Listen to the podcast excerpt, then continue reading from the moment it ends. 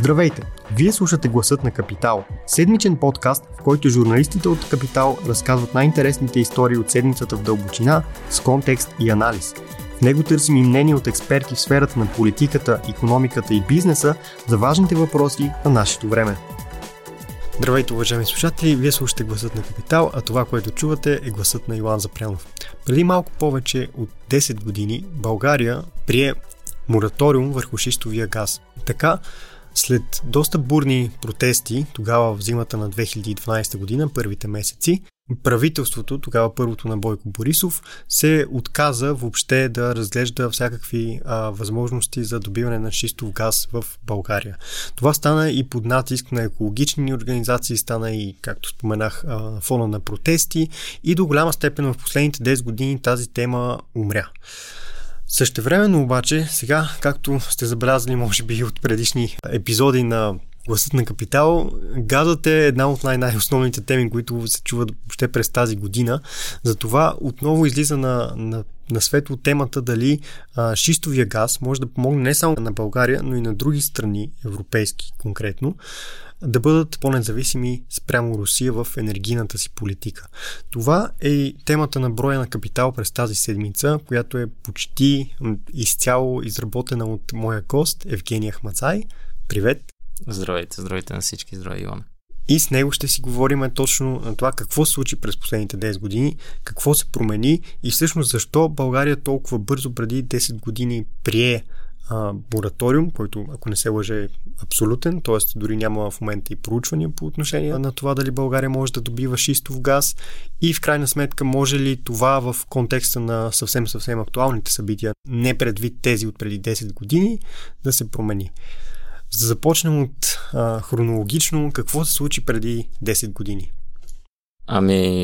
Това действително е един много интересен момент, защото преди 10 години Европа и България се намираха в една малко по-различна обстановка от тази, която се намира и ние се намираме в момента. Тогава Русия, чрез главния руски газов доставчик Газпром, бяха абсолютен монополист. Те доставаха газ на много от страните в Източна Европа, пък да не говорим и дори за тези в Западна Европа. Тогава много малко държави всъщност имаха някакво собствено производство и в повечето такива, включително и в България, собствено производство вероятно минаваше през добив на шистов газ.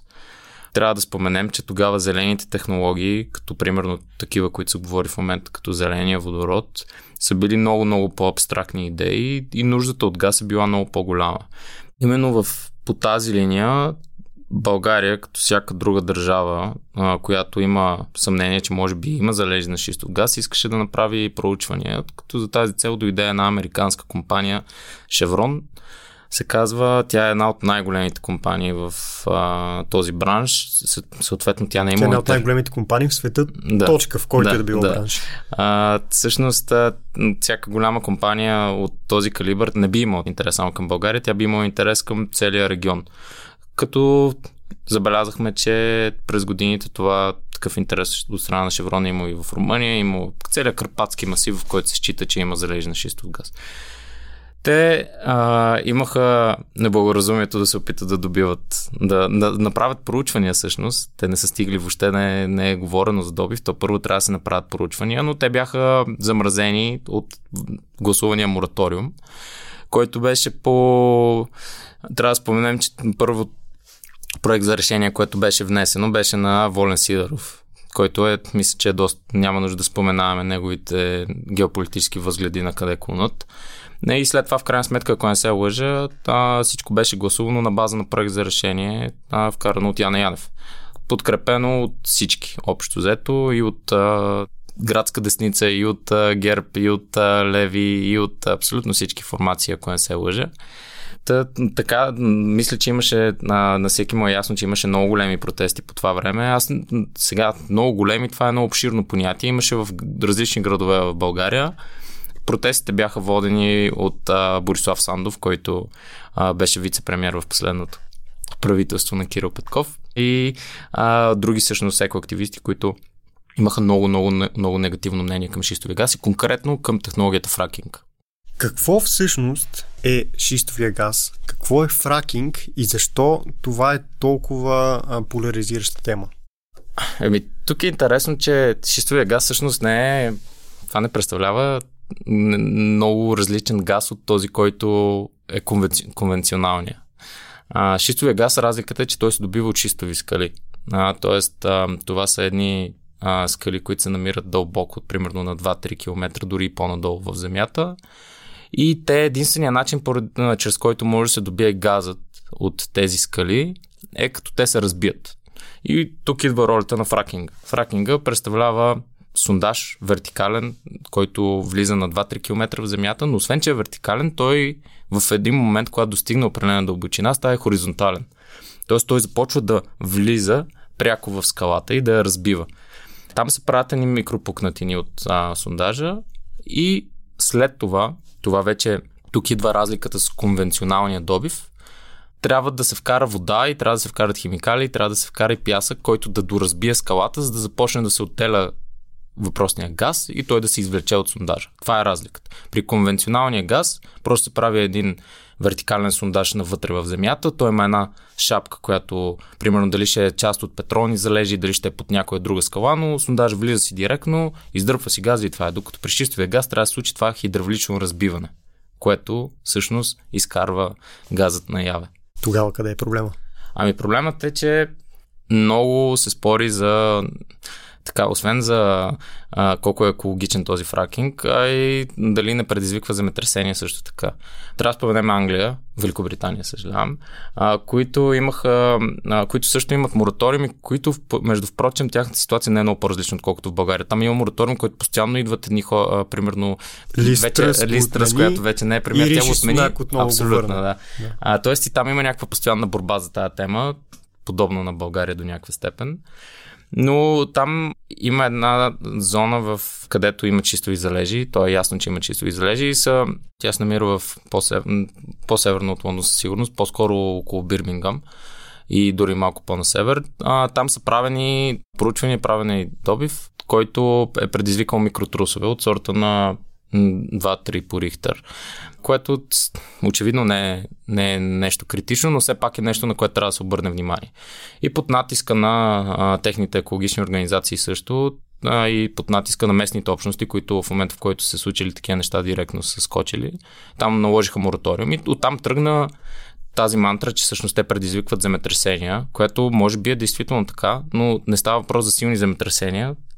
Трябва да споменем, че това става въпрос за микротрусове, които има много голям шанс дори да не се усетят. Вторият най-голям фактор за това да се счита, че шистовия газ отбиването на шистов газ е опасно или не е екосъобразно, е химикалите, които се използват за добива. Така ние споменахме, че се вкарва вода, която да доразбие скалата, за да вкарвайки тази вода, всъщност не се вкарва само вода, се вкарват и химикали и пяски. Споменахме и тези неща. Но тези химикали през годините много се е спекулирало колко са те на брой, какви са, какво правят на питейната вода, която се намира под земята, така наречените подпочвени води. Мисля, че даже докато си говорих с Борислав Сандов, който също сме му взели мнение и присъства в нашата тема на броя, той спомена, че все още има много големи съмнения от страна на зелените организации. Какво правят тези химикали, замърсяват ли или всъщност бидейки вкарани в земята, имат ли дългосрочен ефект на тази земя? Дали, примерно, остават цели райони, които би се замърсила почвата от въпросното хидравлично разбиване. Тоест, съмненията все още ги има. Говорейки обаче с инженери, които са се занимавали с шистови залежи, конкретно Василнача, в който, за съжаление, почина преди няколко седмици. Той лично е правил шистови сондажи в Индонезия и има голям опит. Той спомена нещо много важно. Конкретно за шистовия газ, химикалите са 7 на брой, които се използват. Те не са много. Не са 700 или 800, както се споменава на различни места. Те са точно 7 на брой. Като всяка компания си има собствена формула, която си пази ревност на общо взето. Съвсем логично. Никой не иска да му бъде открадната формулата. Като има един много интересен момент. В последните 10 години броят химикали, които са използвани, са много по-малко. Защото естествено технологията напред, в Америка се добива все повече шистов газ и химикалите стават по-малко. Една от причините да стават по-малко е, че една добавка на фуражите в Индия, фуражите, които се използват за кравите там, гларова гума се казва, тя би открито, че всъщност тя е много ползотворна за хидравличното разбиване и бива всъщност вкарана като е част от синтеза от химикали. Тя намалява драстично броя на другите, които се използват. Всъщност тя играе роля примерно на латекс, който се е използвал преди това и още няколко. Въпросната съставка примерно много е направила така, че да напредне технологията. Тъй, че тук има сблъсък на две тези. Едната е на инженерите и на хората, които действително работят, които казват, че няма проблем и че химикалите, които се използват, въобще не са толкова много. И на еколозите, които казват, че въпреки всичко, това замърсява околната среда, замърсява почвата, замърсява питейната вода. Може би за питейната вода е важно да кажем. Аз мисля, че даже всеки или поне една част от слушателите ни са виждали, в САЩ го има много често, когато има някакви такива таунхол събирания по отношение точно на фракинг и на шистов газ.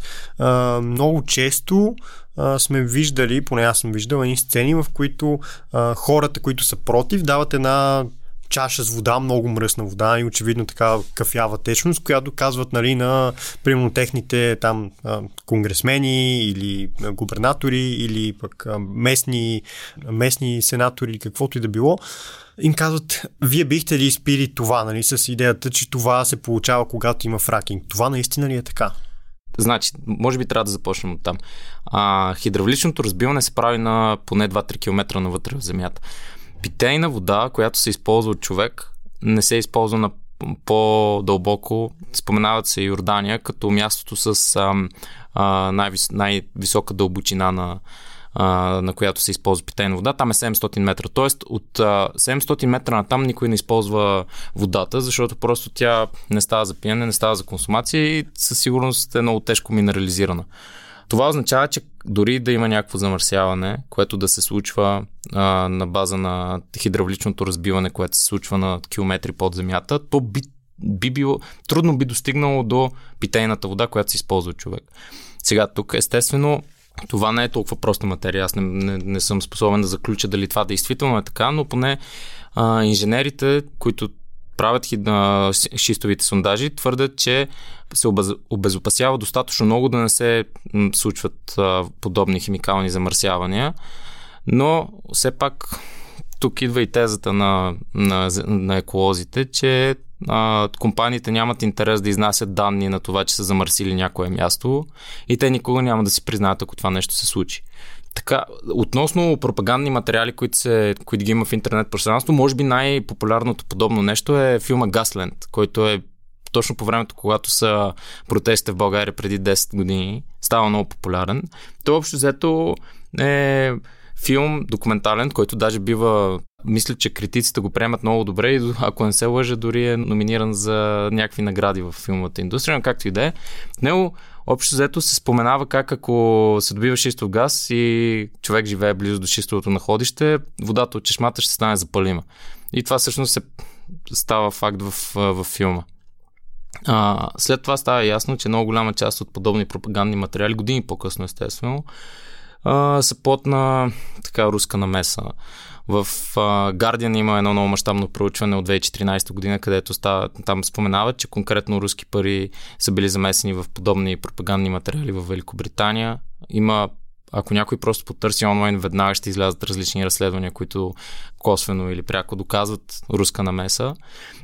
Въпросният филм Gasland, бидейки много популярен на времето, всъщност след това става напълно компрометиран и много голяма част от нещата, които се тълкуват там като проблематични, става ясно, че въобще не са.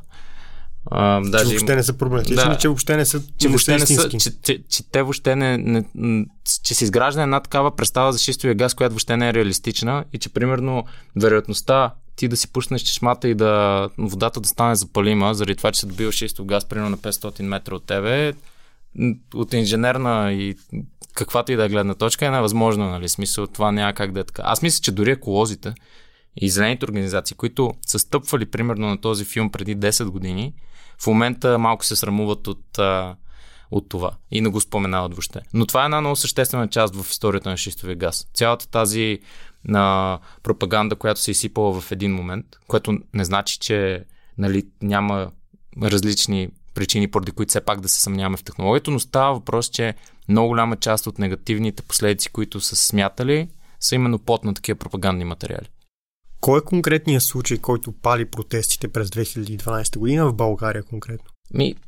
Значи аз, говорейки с Борислав Сандов, говорейки с политици, които са участвали в политическия живот в този момент в България, никой не може да даде главна причина какво точно започва протестите. Естествено, те казват, че са хора, които са се били информирали, че на фракинга е лош и че не е полезен. Информирали се онлайн. Оттам насетне се организирали от Фейсбук. Това, между другото, буквално са думите на Борислав Сандов. И оттам насетне са започнали да организират протести, които малко по малко са стали се по-популярни. Нали? Трябва да споменем, че по това време има и подобни негативни възгледи за шистовия газ, не само в България, в цяла Европа. Тъй, че подобни протести, примерно от страна на българско експатско население извън България, се случват дори в Копенхаген и в Лондон. В смисъл, хора, които живеят там и просто протестират заради това, че в България би се добил шистов газ. Нали? Конкретно какво започва? Колкото и странно да звучи, според мен именно партиите, които през годините сме видяли, че имат доста, сега не бих казал руски интерес, но партии, които много често интересът им е съвпадал с руския, примерно като Атака, примерно дори като БСП. Сергей Станишев е един от основните критици на шистовия газ на времето. Дори има една статия на Financial Times от периода тогава, в който взимат интервю от Сергей Станишев и той говори за това колко лош е шистовия газ. Така че мисля, че една много голяма... Интересното е ролята на ГЕРБ, защото именно ГЕРБ тогава, това е първото правителство на Бойко Борисов, като всички знаем, че първото правителство на Бойко Борисов се приема от хората по много по-различен начин, отколкото последните. Мисля, че ГЕРБ в началото са постъпвали по много положителен начин за шистовия газ, именно и все пак те договарят най-вероятно Chevron да дойде в България, нали, да го направи, да започне да прави тези проучвания. Но в един момент явно... правителството Борисов едно се стряска. Стряска се, че хората протестират, че опозицията скача.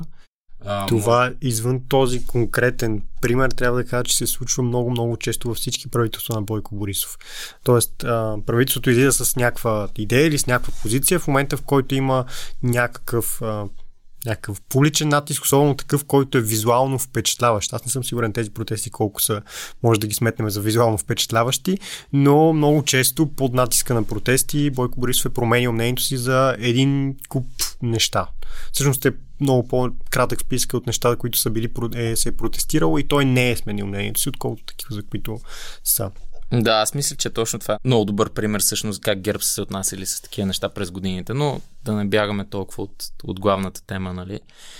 Всъщност, ако искаме да разберем защо постъпва такъв детур в отношението на българското правителство относно шистовия газ, може би трябва да питаме някой от ГЕРБ, именно който е участвал в този период в комуникацията с протестиращите, примерно.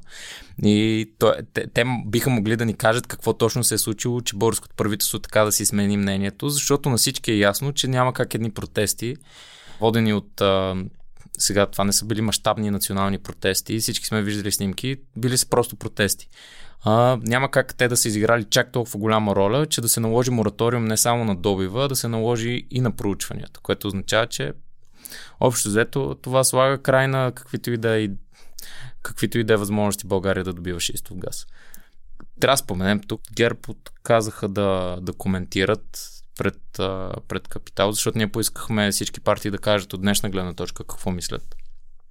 Те отказаха да направят коментар. Трайчо Трайков?